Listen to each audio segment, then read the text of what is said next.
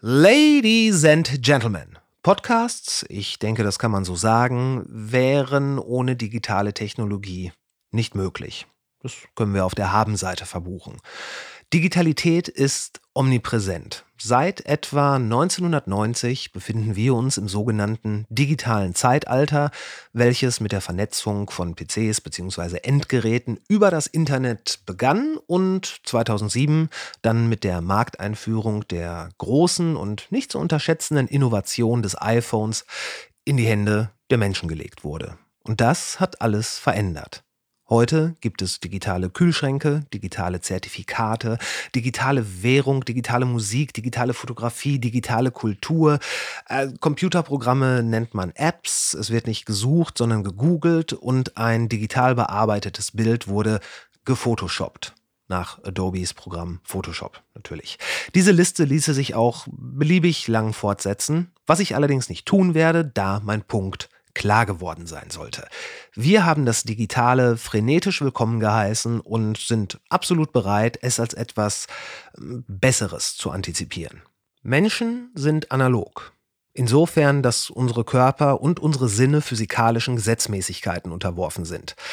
Also ist es doch nur legitim, diesen volldigitalen Podcast zu nutzen, um die Euphorie des Artifiziellen zu hinterfragen und herauszufinden, welche analogen Hinterlassenschaften bewahrenswert sind.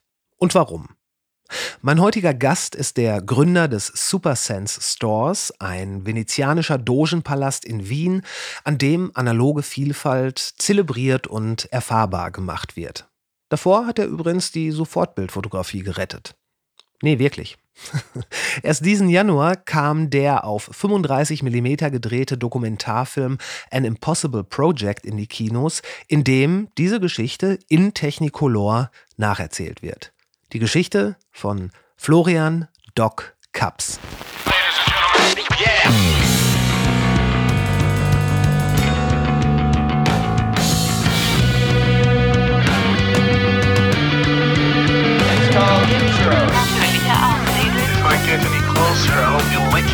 War das nicht ganz so schlimm oder nicht ganz so geil ist? Was wirklich drauf anlegt, könnte man Suicide bei Tiger begehen. Ja, das kann schief gehen. Und das ist, weißt du, Es werden nicht so viele Leute erschossen. 10.000 Mann, wir brauchen Pferde und Kanonen. Ich finde den Plan super. Die Welt geht zugrunde. Alles Kacke, bis nächste Woche. Ah, Besser? viel besser. Was für eine angenehme Stimme. Oh Mann. So, warte mal. Change Background. Ich möchte den Background nicht changen. Hm. So. Ich habe da Rückenlicht, aber geht das? Ja, wir, wir nehmen das Video ja gar nicht mit auf. Oh Gott sei Dank. Ich hätte noch rasieren müssen. Ja, mein Gott, hätte ich dann ja auch. Das wär- Okay. Das wäre ja furchtbar. Hi, moin. Doc, schön dich hier zu haben. Das, äh, das freut mich sehr. Ich habe gerade noch deinen äh, deinen TED-Talk gesehen, um mich ein bisschen einzustimmen. Und äh, übrigens, wir nehmen schon auf. Also äh, Okay. jetzt ist eh zu spät. Ähm, du, hast, du hast gesagt, du bist Spezialist für Disziplinen, in denen es keine Spezialisten gibt. Ähm, ja, ähm, weil das meine einzige Chance ist, äh, der, der weltweit führende Spezialist zu werden. Also das war immer so die Taktik und ähm, das, das hat sich sehr bewährt. Also wie, wie gesagt, ähm, generell interessieren mich Sachen, wo alle Leute sagen, es ist unmöglich, äh, kann man nicht machen, wurde noch nie gemacht oder macht auch gar keinen Sinn, das zu machen. Das finde ich eher als Ansporn als als, als Grenze. Aha. Und äh, so, so bin ich halt spezialisiert auf äh, viele unmögliche Projekte und weltweit führender Spezialist in Sachen, die sonst niemand macht. Irgendwas mit Spinnen war dabei, ne? Ja, ähm, weltweit führender Experte für die Spinnenmuskeln der südamerikanischen Jagdspinne Copenius salei. Okay. Äh, okay, vielleicht, vielleicht sprechen wir über die ähm, über diese Spinne später noch ein bisschen. Äh, wenn ich, ich habe da bestimmt noch einen ganzen Fragenkatalog nur zu dieser Spinne. Wie, das wirst du ja laufend hören, solche Fragen.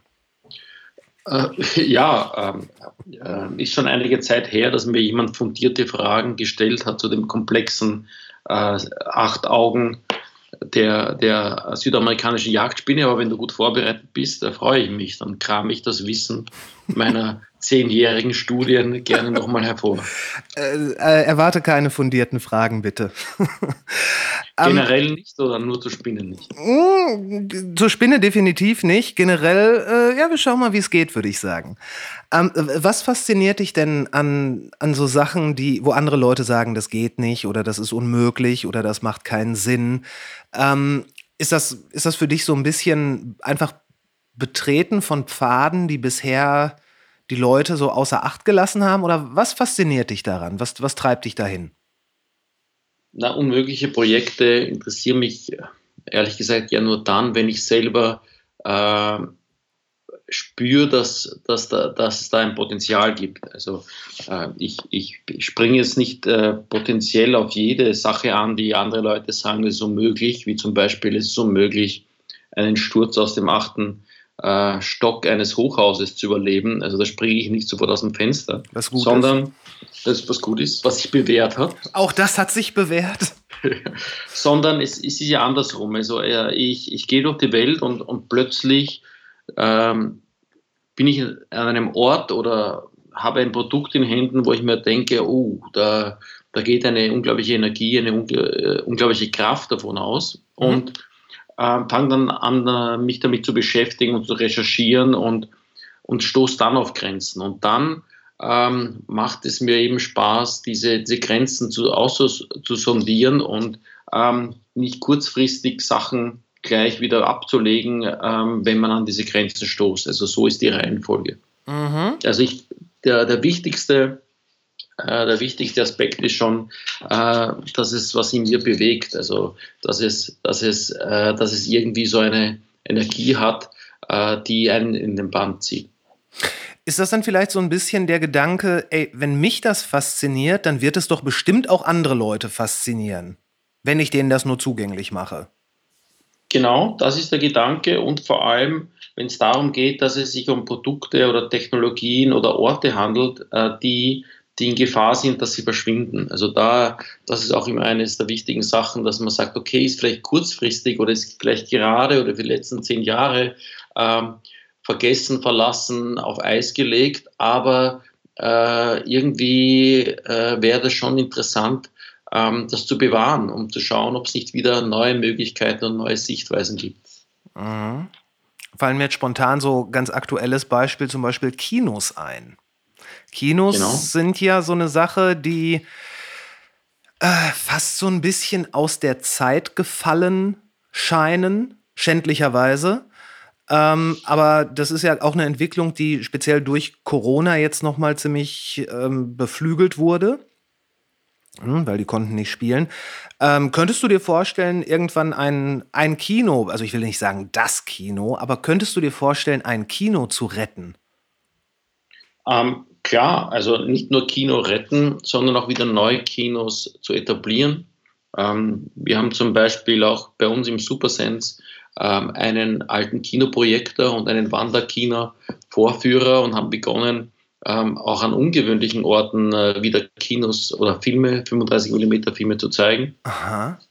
Generell ist es so, äh, das ist ja genau diese Welle. Also man hat geglaubt oder man ist immer noch der Meinung, dass das Digitale an vielen Stellen das Analoge einfach auslöschen wird, weil es schneller, besser, einfacher, schöner, effizienter, billiger ist. Und in Wirklichkeit aber ist äh, das Gegenteil passiert, nämlich dass das Digitale eigentlich eine unglaubliche Chance, ein unglaubliches Potenzial ist für analoge Technologien oder auch analoge Orte. Nur mhm. muss man halt dazu diese Technologien und diese Orte neu denken. Also es reicht nicht, etwas am Leben zu erhalten oder museal zu betrachten, sondern man muss sich schon die Mühe machen, und das ist eben unsere Spezialität, diese Orte äh, neu zu denken und zwar so, dass sie eigentlich sich auf all das konzentrieren, was das Digitale uns nie geben kann. Mhm. Und äh, eben auch das so positionieren, dass die gerade die junge Generation, die, die digital aufgewachsen ist, die Chance hat, ähm, diese Faszination dieser Orte und Technologien zu spüren und zu erfahren, weil dann, ähm, dann, dann kommt man erst drauf, dass es was, was anderes ist. Also ein Beispiel Kino. Natürlich erscheint es einfacher, ähm, sich auf der Couch in der Jogginghose äh, bei kalter Pizza vom Lieferservice äh, irgendwie 14 Serien reinzuziehen.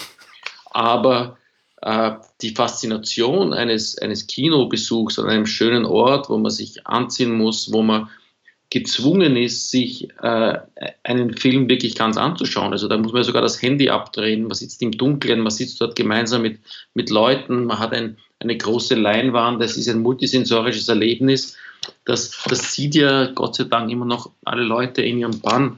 Und das soll ja den, das Streaming daheim nicht ersetzen, sondern eine äh, spannende Alternative geben, um für ein, für ein Erlebnis, das eben ähm, eigentlich immer noch magisch und ganz besonders ist, auch trotz oder in dieser digitalen Welt.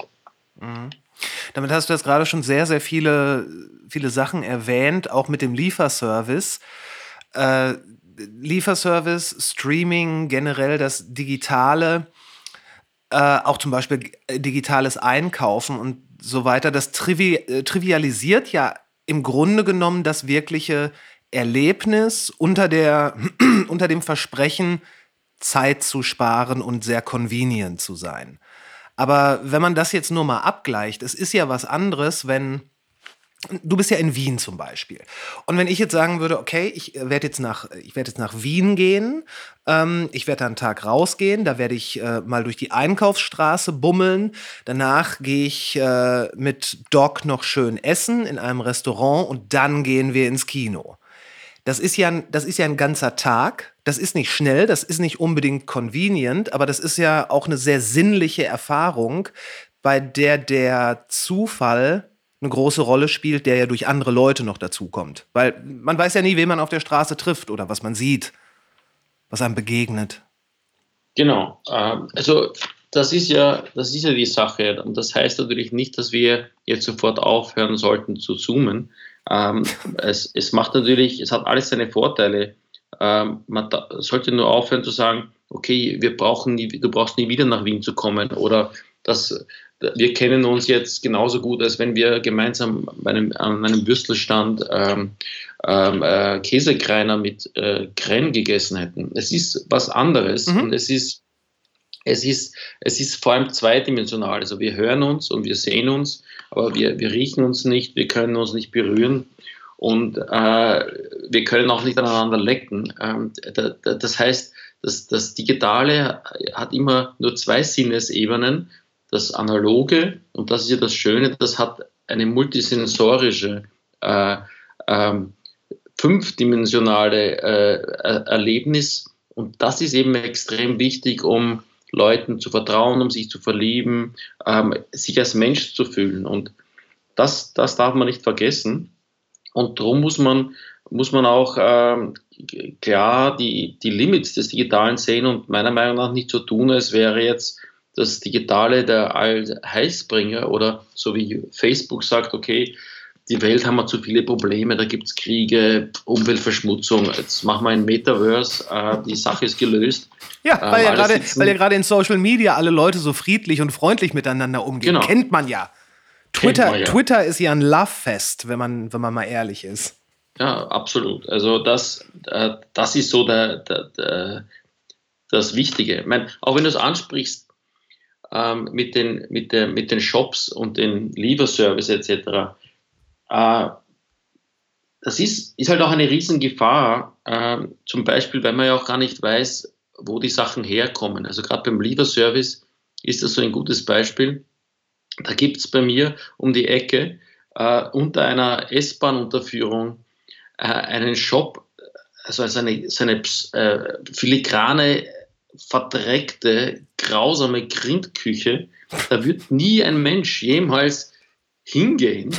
Ah, und die haben aber eine unglaublich schöne Webseite und tun auf High-End Burgerbude im Online und dort gehen den ganzen Tag lang äh, Burger in schön designten Verpackungen raus und die Leute, äh, also das, das ist so ein absolutes Beispiel dafür, dass man, dass man immer eigentlich dem Produzenten bestmöglich in die Augen schauen sollte, egal welches Produkt das ist. Und das ist ja leider eigentlich fast nicht mehr möglich. Mhm. Aber das ist eine der Thesen, die wir auch im Supersense machen. Wir produzieren ja alle Produkte äh, vor den Augen äh, unserer Kunden. Und das ist, war früher auch so. Man hat Schuhe beim Schuster gekauft, Fleisch beim Fleischhauer.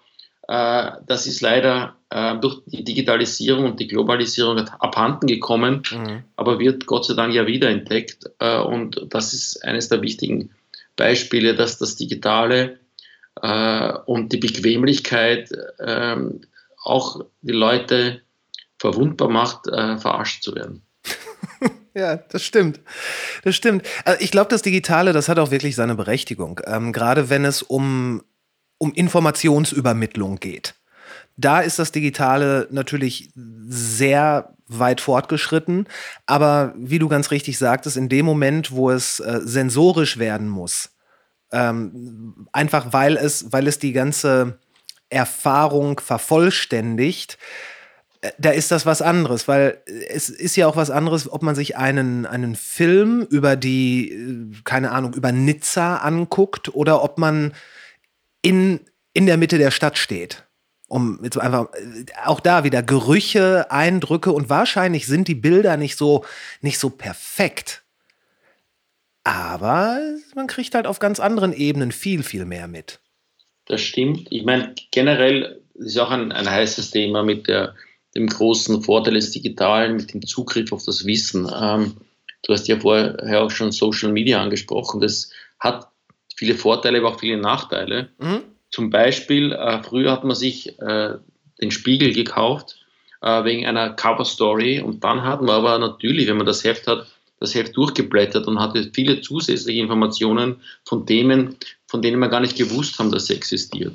Mhm. Dadurch, dass man jetzt immer nur ganz gezielt zu einem Thema ähm, unendlich viele Informationen abrufen kann, ist natürlich auch die Radikalisierung der Einschränkung, die Manipul Manipul Manipulierbarkeit der Menschen ist extrem gestiegen. Also ja. äh, es gibt darum auch dieses da werden die Leute ja immer unzufriedener, die, die, die Meinungen immer radikaler, Verschwörungstheorien. Äh, ich kenne einige Leute, die haben ja die letzten zwei Jahre mit, mit dem Covid-Virus nichts anderes gemacht, als unglaubliches Wissen anzuhäufen über die, über die absurdesten Theorien, die alle wissenschaftlich belegt sind. Ähm, das hat auch äh, schon ähm, eine, eine, eine, eine große, einen großen Nachgeschmack oder einen, einen, einen strengen Nachgeschmack, äh, wo wir eben beginnen müssen, ähm, glaube ich, auch, äh, also die Neben, also erstens mal die großen Konzerne, die momentan ja leider die, die Herrschaft haben über, über die, die, die digitalen Welten, ähm, besser zu regulieren und zweitens ähm, sich auch zu bewusst zu werden, dass, äh, dass man dass man das alles auch mit Vorsicht äh, sehen muss und auch an seinem Verhalten äh, mehr daran sich erinnern soll, dass wir doch Menschen sind mit fünf Sinnen, die uns auch helfen, die richtigen Entscheidungen zu treffen mhm. und die, die dafür notwendig waren und sind, dass wir so viele Jahrtausende überlebt haben. Und die jetzt äh, freiwillig abzuschalten oder einen Teil davon, indem wir nur mit digital äh, konsumieren, äh, ist, glaube ich, ein Riesenfehler. Hm, ja, sehe ich auch so. Vor allen Dingen, weil das Digitale ja auch zu so einer gewissen ähm, Affekthandlung verleitet, weil alle Nachrichten schnell reinkommen und ähm, so eine Kultur des schnellen Antwortens einfach ja schon fast eingefordert wird. So, nicht, nicht erst gucken, worum geht es da, was ist da los, nicht erst Hintergrund, sondern direkt erstmal eine Meinung rausballern. Das ist das Wichtigste. Sonst findet man ja digital nicht statt, wie es so schön heißt. Genau. Also das, das trägt sicher auch zur Radikalisierung dabei. Ähm, man merkt ja selber, wenn man sich über ein E-Mail ärgert äh, und dann gleich sofort was zurücktippt, äh, ist, es immer, ist man immer schlecht beraten. Stimmt. Ähm, es ist immer besser, mal äh, zu warten und drüber zu schlafen. Wenn man, wenn man das Ganze in Briefform macht und jetzt mal Briefpapier suchen muss und dann ähm, da, den Brief mit der Hand oder mit der Schreibmaschine schreibt, ist das schon ein wesentlich ähm, anderer Prozess, äh, der sicher dazu führt, dass man das Ganze auch einmal mit ein bisschen Abstand betrachtet. Also das, auch die Effizienz ist ein Thema. Alle Leute sagen, boah, ich bin so, so viel effizienter als früher. Ich kann 60 Mails schreiben am Tag anstatt zwei Briefen früher. Ähm, meistens ähm, war das vielleicht besser, dass man nur zwei Briefe geschrieben hat, aber das waren halt die wichtigen oder die, die man wirklich schreiben musste oder wollte und, und nicht ähm, all diese schnellen äh, Reaktionen auf, auf Sachen, die oft gar nicht richtig überlegt sind. Mhm, ja, das stimmt. Ähm, aber wir sind jetzt schon relativ weit vorgegangen. Äh, vielleicht sollten wir noch einmal ganz kurz zurückrudern. Und ich weiß, du hast die Geschichte schon mehrfach erzählt. Sie wurde jetzt sogar verfilmt, wenn ich das richtig sehe. Erzähl doch bitte noch einmal ganz kurz, wie das, wie deine Beziehung zu analoger Fotografie und natürlich spreche ich darauf an, das Impossible Project ist. Ähm, ja, das war einer der Produkte, die die meinen Weg gekreuzt haben und die mich in den Bann gezogen haben. Das war das Polaroid-Film äh, und eben die, die berühmte SX70-Kamera. Äh, das war um das Jahr 2000, 2002, wo ich das erste Mal in, in Kontakt gekommen bin, äh, zu einer Zeit, wo die ganze Welt äh, sich sehr, sehr schnell digitalisiert hat, auch das ganze Thema Fotografie. Äh, mhm. die ersten Digitalkameras ihren Siegeszug angezogen haben und das Material hat mich dennoch äh, extrem in den Bann gezogen und wir sind dann so äh, wieder als Spezialisten äh, zum, zum ersten und besten und einzigen Online-Shop geworden für, für äh, Polaroid-Filme, für abgelaufene Polaroid-Filme. Für abgelaufene, okay. Die, die haben ein Ablaufdatum und das Schöne ist, äh, je länger die abgelaufen sind, desto unvorhersehbarer und verrückter werden die Ergebnisse was eine sehr schöne Antithese zum, zum digitalen perfekten Bild ist.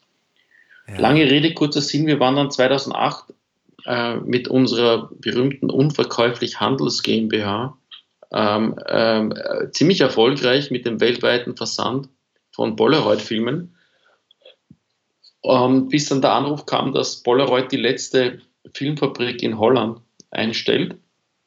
Und da haben wir äh, äh, jung und äh, wagemutig und ähm, natürlich verrückt, äh, keine Sekunde gezögert und haben dann diese Fabrik mit ein paar Freunden und Unterstützern gekauft und äh, obwohl eben wieder mal alle gesagt haben, das ist unmöglich, diesen, also eine Zukunft für dieses Filmprodukt, das keiner mehr braucht, zu schaffen.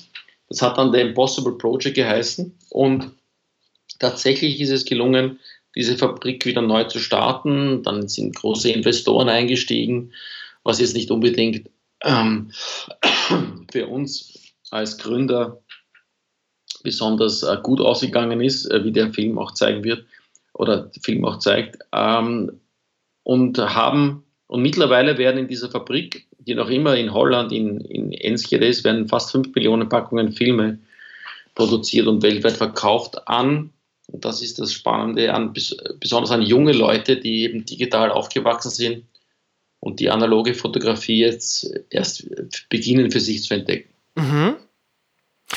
Bist du denn bis heute involviert in das äh, Impossible Project? Also es heißt ja nicht mehr Impossible Project, sondern ähm, dieses Impossible Project, an das niemand geglaubt hat, hat tatsächlich vor, glaube ich, dreieinhalb Jahren äh, Polaroid gekauft. Also dieser Weltkonzern Polaroid wurde von dem kleinen, ähm, äh, von dem kleinen Company, die niemand eigentlich wollte oder brauchte, äh, geschluckt sozusagen. Das heißt, das Ganze heißt jetzt wirklich offiziell Polaroid. Und ich habe noch, glaube ich, 0,001 Prozent Anteile ähm, und, und wer ständig weiter verwässert, weil äh, da noch immer sehr viel Geld investiert wird. Und und bin noch eigentlich ganz, ganz äh, freundschaftlich mit den, mit den jetzigen Eigentümern verbunden und, und wir treffen uns ähm, ab und zu und reden auf einer homöopathisch oberflächlichen Basis, aber prinzipiell ist das jetzt ein seriöser Weltkonzern, wo, wo so Verrückte wie ich wenig Platz haben.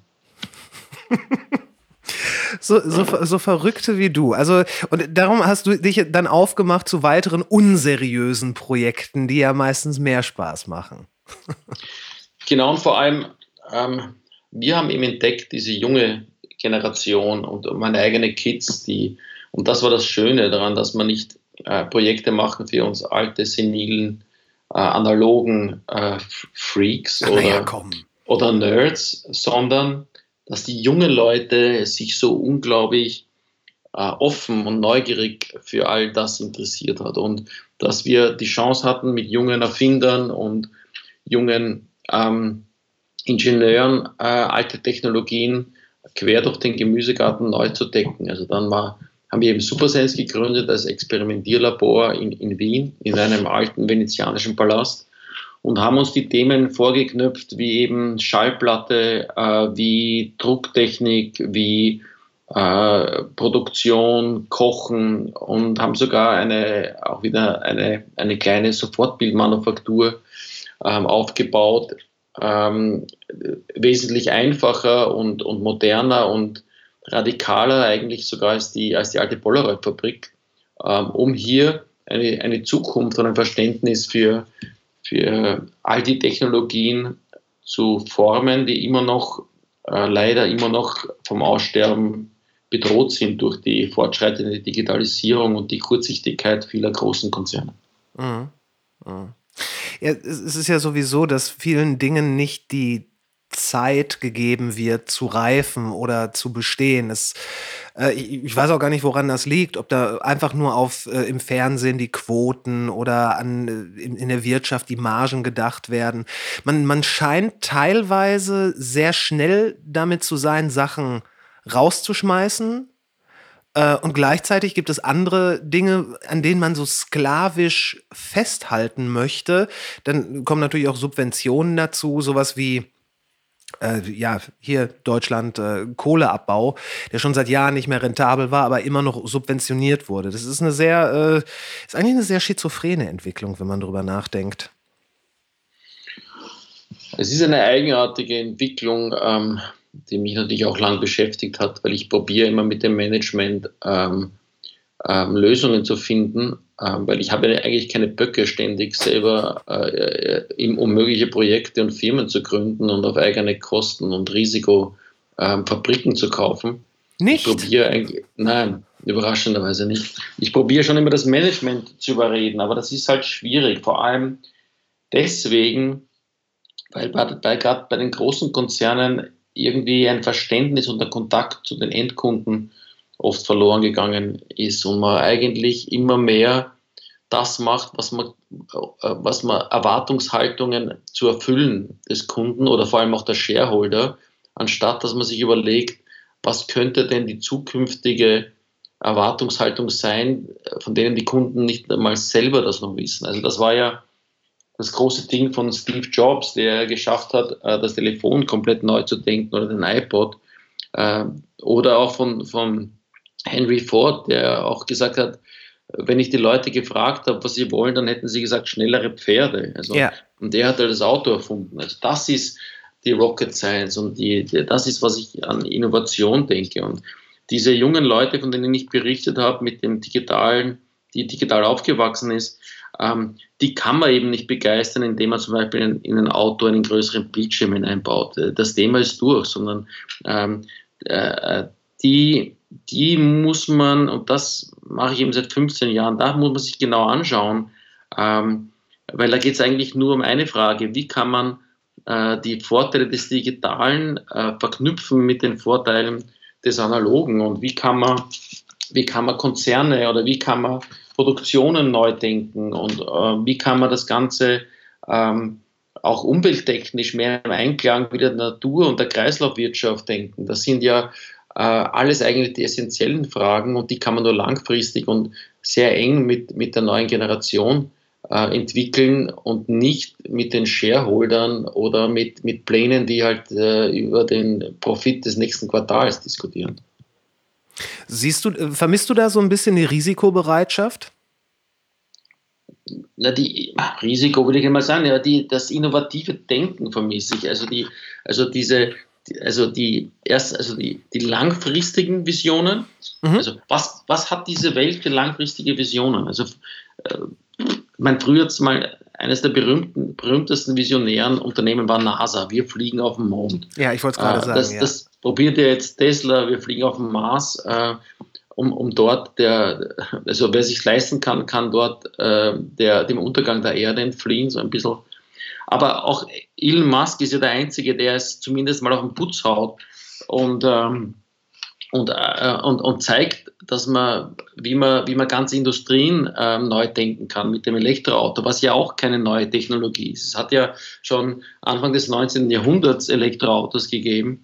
Ähm, aber das ist so ein gutes Beispiel. Es fehlen diese großen Visionen. Es denken sich alle nach, wie kann ich nächstes ähm, Quartal noch ein bisschen mehr verkaufen. Selbst bei Apple ist ja eigentlich die Innovation ähm, mit Steve Jobs äh, gestorben. Also was neue Farbe, größeres Display, äh, noch mehr Gadgets, die dafür sorgen, dass ich nicht nur den Fingerabdruck, sondern auch den Puls äh, meiner Kunden monitoren kann. Oder das ist ja, also da ist ja keine wirklich äh, Innovation mehr fühlbar, außer der, wie ich noch mehr Daten ähm, aus meinen Kunden rauskriege, weil das die Daten der Kunden halt momentan eigentlich das, äh, das Öl äh, der, der digitalen Industrie ist. Ja, ja, das stimmt. Das ist einfach traurig. Also das ist einfach, da wird das Potenzial ja nicht einmal angedacht oder ausgenutzt.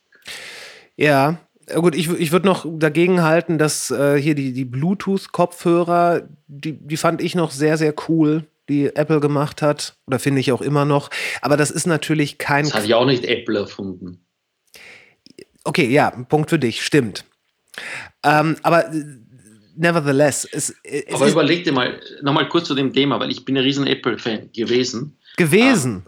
Äh, gewesen. Äh, musst du dir vorstellen, äh, dieser Moment, wo, wo Steve Jobs das iPhone vorstellt, äh, mit all diesen komplett revolutionären Denkweisen, also da war ich mir sicher, dass 80 Prozent aller äh, Telefonentwickler äh, gehen in Frühpension oder haben, äh, stürzen sich aus dem Fenster. Das war so revolutionär gedacht in allen Aspekten, von mhm. der Bedienung, von der Kombination, von der Vision dahinter. Also das war, äh, das war mega. Also das war so völlig out of the Zeit und sehr, sehr eng an, an einen zukünftigen User und einer großen Vision. Also das, also das zu vergleichen, also da, da, da fällt mir nicht mehr viel ein. Und auch die Sache, dass, dass es überhaupt jemand gegeben hat, der mit, mit einer Company identifiziert war in einer positiven Art und Weise. Mhm. Also da ist uns schon viel abhanden gekommen, leider. Das, das stimmt, vor allen Dingen, weil das iPhone ja am Anfang nicht, noch, noch nicht ansatzweise so nutzbar war wie heute, weil dafür brauchte es dann ja wieder die Apps. Also, äh, das ist, ich glaube, also ich erinnere mich noch daran, dass viele gesagt haben, wa warum, was soll ich damit machen? Ich will doch nur telefonieren. Ähm, viele haben das gesagt. Und das war, äh, es war halt so ein bisschen verschrien, ja, das ist halt so fancy. Äh, also entweder bist du irgendjemand, der sich wichtig machen will, oder du bist irgendein Technikfreak. Für alle anderen ist das noch nichts. Also auch wirklich so eine teilweise schon aggressiv ablehnende Haltung dem gegenüber. Ja, aber das ist ja immer das beste Zeichen. Also man kann ja nichts wirklich, also, äh, wirklich große Innovationen machen oder große Schritte machen, ohne eben die Erwartungshaltungen der Leute zu enttäuschen. Das ist immer das Thema. Ich sage immer, wenn ich ein Produkt mache, wo sich nicht zumindest 50 Prozent der Leute extrem aufregen, dann ist das ein schlechtes Zeichen, weil man, so wie McDonald's. McDonald's schmeckt so, das schmeckt nach eigentlich nichts. Da kann sich niemand ja. aufregen, machst auch niemand happy. Kannst du nichts falsch machen, mhm. weil du hast 100.000 Kunden. Und äh, also, ich meine, alle großen Innovationen, wie zum Beispiel der Walkman oder das Auto, die waren ja in vielen Ländern verboten, weil sie gesagt haben, okay, das gefährdet die Menschheit äh, oder das ist gefährlich für den Menschen. Das ist, also das ist ja immer ein extrem gutes Zeichen, aber da war schon so eine, so eine große Vision dahinter. Ich meine auch schon vorher der iPod, äh, es hat ja Napster gegeben und es hat auch schon ähm, MP3-Player gegeben, aber diese Kombination ähm, aufbauend auf, auf, auf, einer Usability äh, für, den, für den Kunden und was das ausgewirkt hat für Musikindustrien und für äh, Wahnsinn. Also das war schon ein paar Mal hintereinander äh, over the edge. Ich meine, jetzt arbeiten Sie an einem Auto angeblich oder was auch immer, vielleicht unterschätze ich Sie und Sie haben schon wieder den neuen Zaubertrank äh, in, ihren, in, ihrem, in ihrem UFO, aber Ja, aber. Glaube ich fast nicht. Nee, glaube ich auch nicht. Vor allen Dingen jetzt, sie arbeiten ja auch, glaube ich, schon länger an einem Auto und äh, ja, gut, dann, dann, dann, dann fühlt es sich aber auch schon so an, etwas, was ja eigentlich, Apple war ja immer gerne Vorreiter, auch so weit vorreitend, dass die meisten es, wie gesagt, nicht verstanden haben. Und jetzt heißt es, Apple kommt jetzt auch mit einem Auto. Allein schon dieses auch da drin, das, das schmälert das Ganze, finde ich. Genau, ich meine, außer, ich meine, das Auto ist so, äh, dass es, so wie das iPhone, dass, dass es plötzlich all die Sachen kann, die, die man nie geglaubt hat, dass ein Auto kann. Also keine Ahnung, aber das ist mich, dass es, dass es, ähm, dass es zum Beispiel auch fliegen kann oder dass es sich auflöst, äh, statt dass man einen Parkplatz suchen muss und man kann es in die Tasche stecken oder keine Ahnung. Aber äh, muss, ja. man mal, muss man mal schauen. Muss man, muss man schauen, aber allein dadurch, dass der Automarkt ja schon ein so alter und so durchreglementierter ist, in dem ja auch in den letzten Jahren nie wirklich, also jetzt mal von äh, Elon Musk abgesehen, innoviert wurde ja im Automarkt bewusst nie. Die Autos, die waren ja immer auch so in homöopathischen Dosen dann verbessert, aber auch auf, in einem Level, den die meisten äh, Nutzer gar nicht nachvollziehen konnten. Mhm. Nur es, es, es ging halt nur darum, jedes Jahr ein neues Auto rauszubringen, nicht um irgendwas zu innovieren. Äh, wohingegen das Mobiltelefon, das hatte ja bis zum iPhone einen wesentlich kürzeren Zyklus gehabt. Äh, dann natürlich auch in Verbindung mit dem Internet, was ja zum Zeitpunkt des, des iPhones der ungefähr so 10, 12 Jahre, glaube ich, wirklich nutzbar war oder auch interessant für Leute. Das war schon so ein, ich glaube, da kamen viele Sachen an einem Zeitpunkt zusammen, die dann durch die, äh, durch die Idee des iPhones wirklich ins, ja, in etwas hineinkatapultiert werden konnten, was niemand ab, äh, absehen konnte. Ja, da gebe ich dir recht. Ja. Wenn ich, ähm, wenn, wenn ich jetzt noch mal kurz in Richtung so äh, Fotografie zurückrudern darf, oder warte, ein besserer Anschluss wäre, wo, wo Leute, wo irgendwas Neues rauskam und die Leute haben es Anfang nicht verstanden, äh, wäre ja zum Beispiel Instagram. Instagram hat ja mehr oder minder als ein, ja, beliebiges äh, Fotoprojekt, digitales Fotoprojekt gestartet und wurde ja in den ersten Jahren hauptsächlich genutzt, um diese, diese Fotofilter zu nutzen, wovon nicht wenige die Polaroid-Effekte emuliert haben. Aber auch als das rauskam, hat sich ja niemand ausdenken können, dass Instagram nicht nur so populär wird, sondern tatsächlich noch zum, zum, zum, zur Einkommensquelle von Hunderten von Menschen werden wird, die, ob das gut oder schlecht ist, sei dahingestellt, die auch ein äh, Wort im kulturellen Diskurs mitsprechen können. Das war ja auch sowas. Ja, ich meine, super spannend, lustig, dass du das erwähnst, weil ich war am Anfang mit dem Kevin Syndrome ähm, in Kontakt, weil das war halt eine kleine Company, auch in New York. Wir hatten damals eine Gallery Space in New York eröffnet und die, die hatten ja sogar ein Polaroid-Kamera als Logo am Anfang.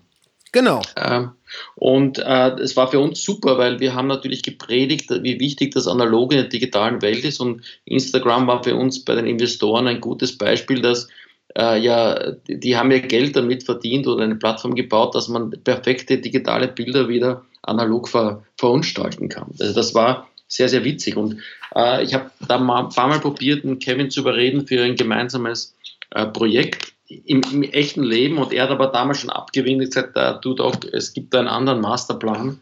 Ähm, da geht es jetzt mal um, um Wachstum und, und Community und so weiter. Äh, aber ich melde mich mal, wenn, wenn, ich, wenn das abgeschlossen ist. Hat er leider nicht.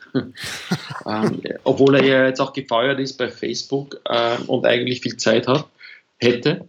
Also Kevin, wenn du zuhörst, äh, auf Deutsch, äh, call me. Aber äh, super, super spannend. Äh, und das, das war, das, das ist ja ein schönes Beispiel, ähm, was passieren kann, äh, wenn, man, wenn man Leuten ähm, Möglichkeiten gibt, auch kreativ selber tätig zu werden. Also ich finde ja. das ein schönes Projekt und ich finde es auch okay, dass sie damit Geld verdienen. Das ist ja nichts anderes als wie wenn wir jetzt Polaroid-Film ähm, herstellen und es gibt dann ein paar Fotografen, die können mit, mit ihren Polaroids äh, viel Geld verdienen, indem sie das verkaufen. Mhm. Finde ich super. Was ich wenig super finde, und glaube ich auch der Kevin jetzt weniger super findet, rückblickend, ist, dass er halt äh, sich von Facebook kaufen hat lassen und äh, mit äh, wahrscheinlich natürlich mit Versprechen von Geld, aber auch mit einem sicher mit Versprechen über, über Freiheit und Kreativität und das ist relativ schnell, glaube ich, alles den Bach runtergegangen. Mhm. Äh, sonst, sonst wäre er ja heute nicht schon ähm, Pensionär. Ja. Und das ist schade, weil es das hat schon ein unglaubliches ähm, Wunder, also auch, ich sehe sehr viel Positives in Instagram, sich mit Bildern auszudrücken und, und kreativ zu sein, finde ich eigentlich eine, eine gute Sache. Bist du selber auch auf Instagram? Ich bin, glaube ich, schon auf Instagram, weil ich irgendwann mal probiert habe, einen Account anzulegen, mit meinem Plan nur analoge Bilder dort draufzuladen. Aber ich, ich bin äh, also nicht aktiv auf Instagram. Ah, okay. Hast du denn selber eine Digitalkamera auch? Ich habe mehrere Digitalkameras, sehr alte, aber ich mache zugegebenermaßen sicher 95 Prozent aller meiner Bilder mit dem iPhone. Also das, das, äh, das, das ist schon. auch praktischer und besser. Äh, ich verwende Polaroid-Kameras nur für spezielle Anlässe mhm. und was ich auch gern mache, und das war ja auch eines der ersten Produkte, die wir gemacht haben, als wichtiges Symbol, wie wir die Welt sehen, nämlich als Kombination von digital und analog. Ich belichte mir meine Lieblingsbilder mit, mit dem sogenannten Instant oder Impossible Lab. Das ist eine Maschine, wo man seine Polaroids vom iPhone auf Polaroid-Film belichten kann. Also das mache ich relativ häufig. Okay.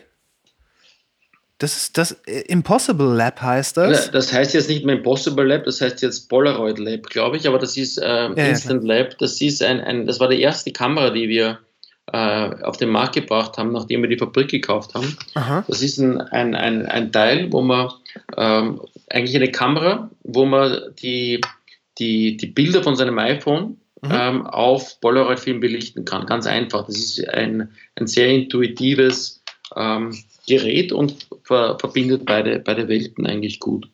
Da muss ich jetzt fragen, wenn, wenn ich mit diesem Gerät arbeiten, wenn ich so ein Gerät hätte und damit arbeiten würde und ich würde ein und dasselbe digitale Bild da ausdrucken, mhm. werden die beiden Ausdrucke unterschiedlich per se?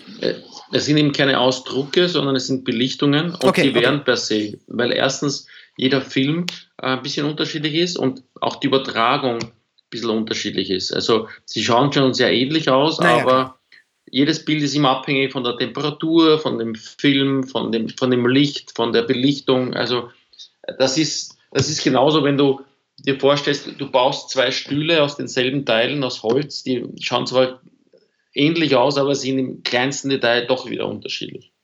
Ist das was, was dir gefällt, so dieses leicht Unperfekte am Analogen? na, nicht nur mir, sondern ich meine, generell jedem. Äh, also das ist ja, ist ja seit langem bekannt, auch die attraktivsten Fotomodels sind ja die, die äh, immer, immer Unsymmetrien oder Imperfektion, also Perfektion wird als vom Menschen generell nicht angenehm empfunden. Ja, das stimmt, das habe ich gehört. Das, das ist auch Oh, wie, das, ob ich das jetzt noch auf die Kette kriege. Es gibt irgend so eine gewisse ähm, Gesichtssymmetrie und wenn die zu perfekt ist, dann widerspricht das. Ich weiß nicht, ob es die Fibonacci-Folge ist, aber man, man guckt in das Gesicht, zum Beispiel, wenn sich jemand im Gesicht hat operieren lassen, um perfekter auszusehen.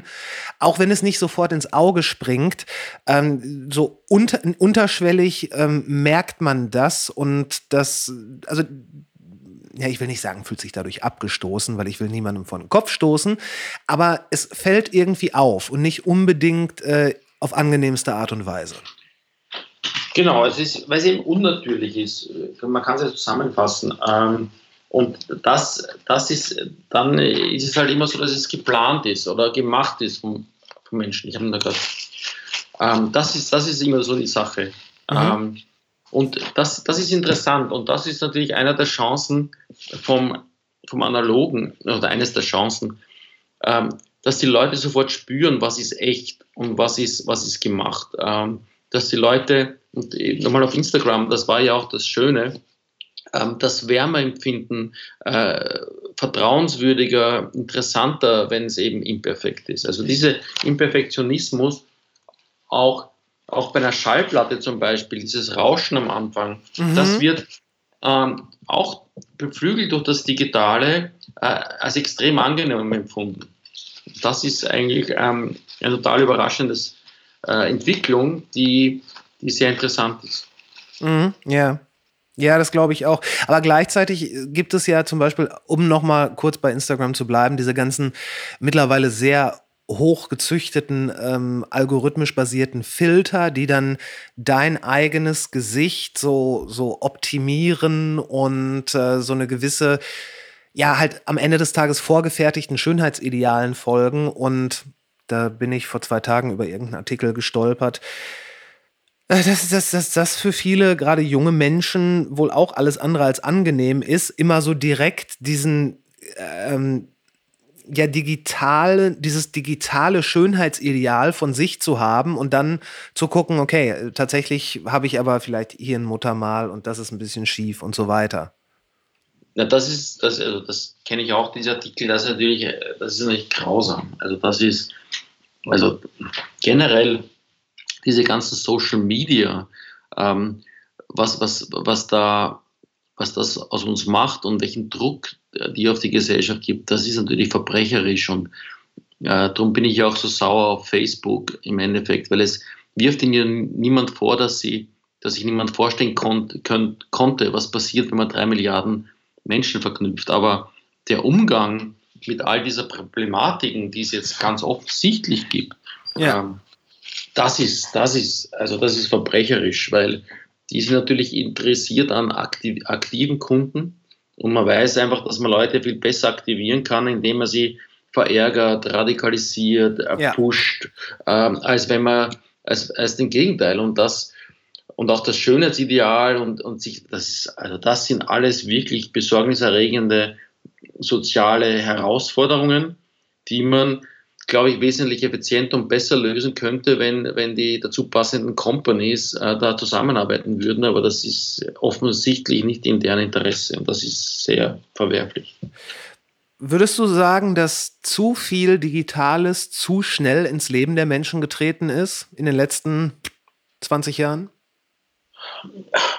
Weiß ich nicht. Ähm, das kann ja auch so als Schocktherapie bewertet werden ich, ich, ich, ich glaube nur, wir sollten anfangen ähm, zu, zu, zu reagieren. Also auch diese, diese Krise, ähm, für mich war das eine Riesenchance, noch einmal gezwungen zu sein, so lange Zeit äh, auf, auf reale soziale Kontakte zu ver verzichten, wertzuschätzen, wie wichtig die sind. Aber da gibt es ja zwei Gruppen. Es gibt wirklich Gruppen, die sagen, hey super, brauche ich nie wieder raus.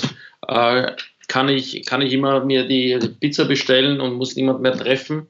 Perfekt. Und dann gibt es die, die sagen, Gottes Willen, noch nie war es so schön, rauszugehen und wieder Freunde zu treffen und, und wieder wertzuschätzen äh, im realen Leben nach dieser Pandemie ist. Man muss auch klar erkennen, dass man da nicht ver, ver, verallgemeinern darf. Man muss auch zulassen, dass jetzt manche Leute das gar nicht so spüren oder sich wohler fühlen zu Hause. Aber ähm, gerade für die nächste Generation, es dürfen diese Alternativen nicht verschwinden. Also wenn es jetzt Hamburger nur bei McDonald's geben würde, dann hätte, hätte ich Angst, dass meine Kinder gar nicht verstanden haben, wie unglaublich fantastisch ein Hamburger schmecken kann.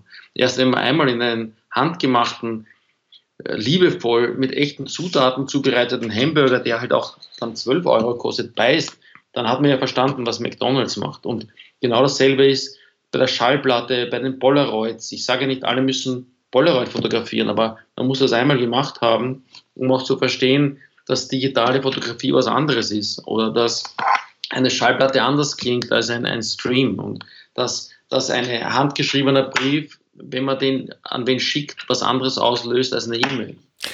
Also, so dass, zum, muss man einfach spüren. dass zumindest der Vergleich erhalten bleibt oder die Vergleichsmöglichkeit ähm, verfügbar bleibt um genau, dann am Ende Option, vielleicht selber entscheiden zu können. Genau, und, und, und diese Option, die man spüren kann mit allen fünf Sinnen, das ist das, das Thema. Also, mhm. Also, das ist so wie bei Sex. Ich meine, echten Sex und Online-Sex ähm, muss man beides probiert haben, um zu wissen, okay, das ist das, das ist das. Aber das sind ja wieder niemand auf die Idee kommen, hey, oder ich, ich hoffe nicht zu sagen, ähm, Bildschirmlecken ist besser als Küssen. Ich meine, Ja gut, ähm, da gibt es ja mittlerweile schon so hyperrealistische und wahrscheinlich auch irgendwie über Programme gesteuerte, naja, Roboter, die... Na gut, dann machen wir halt Roboter küssen statt einen richtigen Menschen küssen. Wenn man den Unterschied nicht merkt, okay, akzeptiert, aber... ja, es, es, und wir reden mal nur vom Küssen. Wir reden mal nur vom Küssen. Genau. Ähm, ich habe äh, vorhin, weil ich wusste, dass, dass es dieses, dieses Zitat auf der Platte gibt, ich habe mir die äh, Songs About Fucking von Big Black mal hervorgeholt. Okay. Das ist ein sehr schöner Übergang, wie ich gerade feststelle.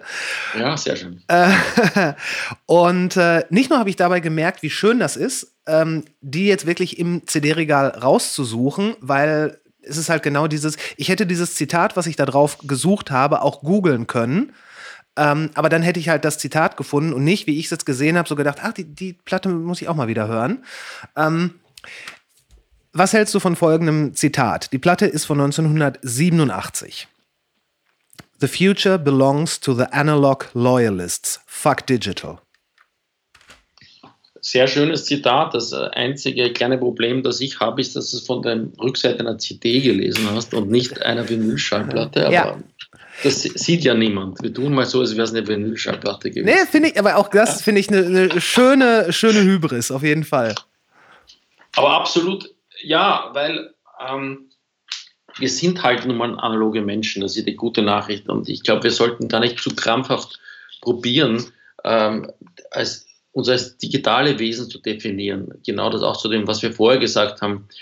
Ähm, wir, wir dürfen nicht damit anfangen, zu probieren, ein perfektes digitales Gesicht zu haben. Das, das, funktioniert, das so, da sehe ich auch keinen Vorteil. Und äh, äh, freiwillig Alexas und Bildschirme überall hinzuknallen und, und sogar äh, daran zu denken, dass es eine unglaubliche Errungenschaft ist, wenn die, wenn die Rollos raufgehen, ähm, nachdem er irgendeinem Handy einen Befehl erteilt, den er beim vierten Mal versteht, anstatt dort selber das raufzuziehen.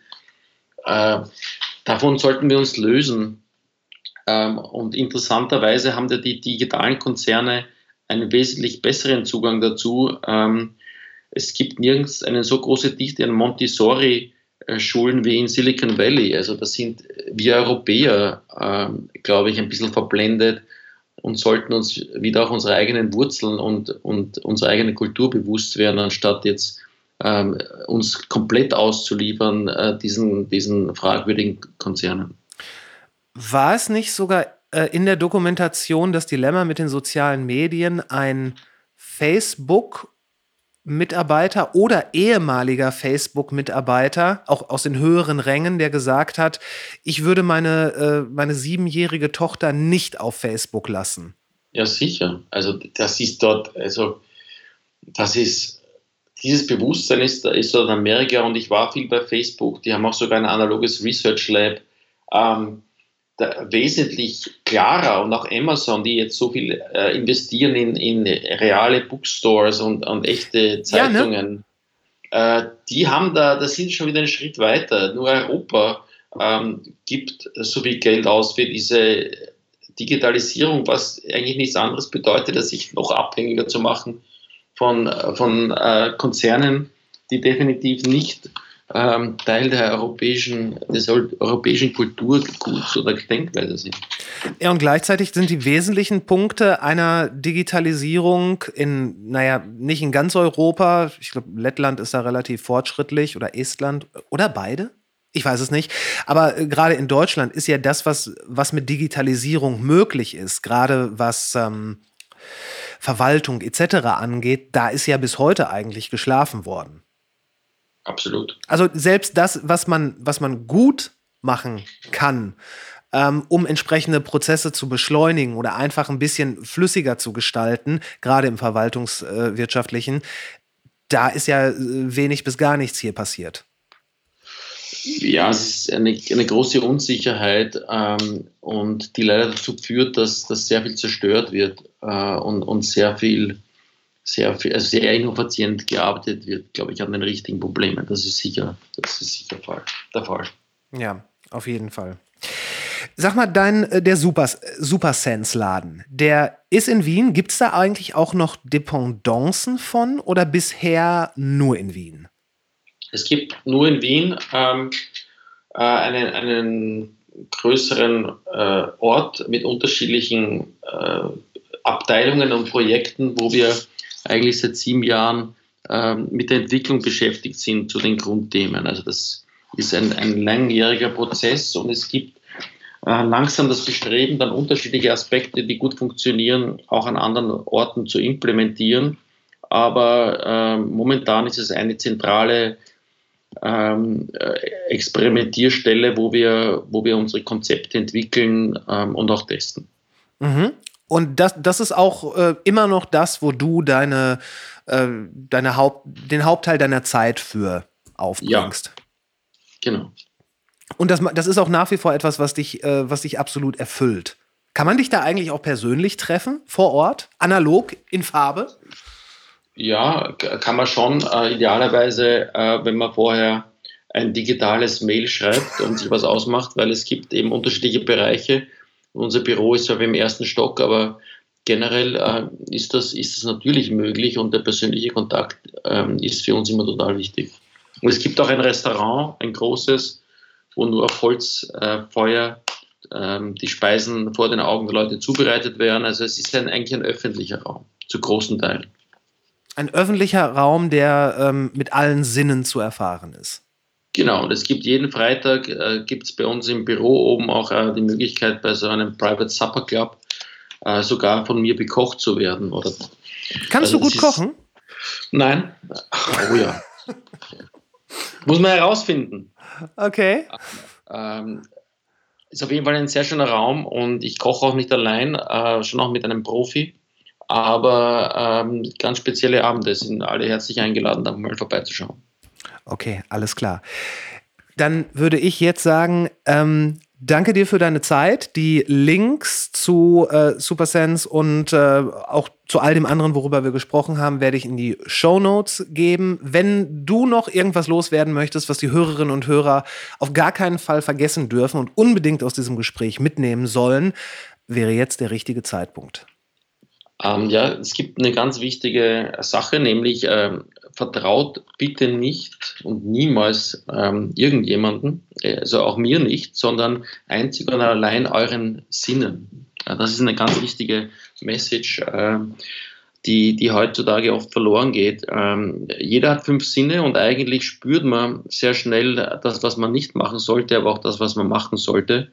Und ähm, äh, das ist, das ist ein wichtiger Ansatz und kommt auch ein bisschen in dem Film vor, äh, mehr wieder das zu machen, was sich richtig anfühlt, wovon man träumt, auch wenn Leute das unmöglich empfinden. Und äh, was wir vorher auch gesagt haben, ich kann alle herzlich einladen, nach Wien zu kommen, um sich das auch mal anzuschauen, ähm, was, was wir hier machen und zu spüren, ähm, wie analoge Technologien eigentlich gar nicht ähm, nostalgisch, sondern sehr, sehr innovativ ähm, sich anfühlen können.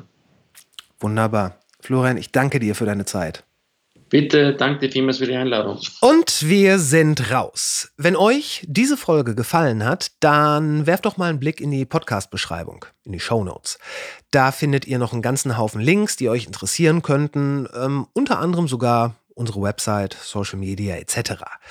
Äh, noch was. Es gehört nicht viel Fantasie dazu, sich auszumalen, wie sehr mich in Anführungszeichen offizielle gute Bewertungen dieses Podcasts freuen würden. Äh, außerdem helfen sie. Ähm, insofern, das ähm, eingemeißelt in die Grundfesten der Plattformökonomie äh, ist das nach wie vor der Weg, der beste Weg, um kleine Independent-Produktionen wie natürliche Ausrede in der Gunst der allmächtigen Algorithmen aufsteigen zu lassen, um so dann sichtbarer für eine breitere Masse an potenziellen Zuhörerinnen und Zuhörern zu werden. Also, ähm, ob bei Spotify, bei Apple Podcasts oder YouTube, positives Feedback hilft. Und solltet ihr oder sollte euch der Podcast so gut gefallen, dass ihr noch eine Extrameile gehen wollt, über Steady kann man uns ähm, ein kleines Trinkgeld zustecken, ein kleines Abo abschließen, ein Danke dalassen. Ähm, Äh, von meiner Seite übrigens ein großes Danke äh, an alle, die das jetzt schon machen. Wir hören uns nächste Woche wieder, am Montag. Und äh, bis dahin, was immer ihr tut, macht's gut. Bis später.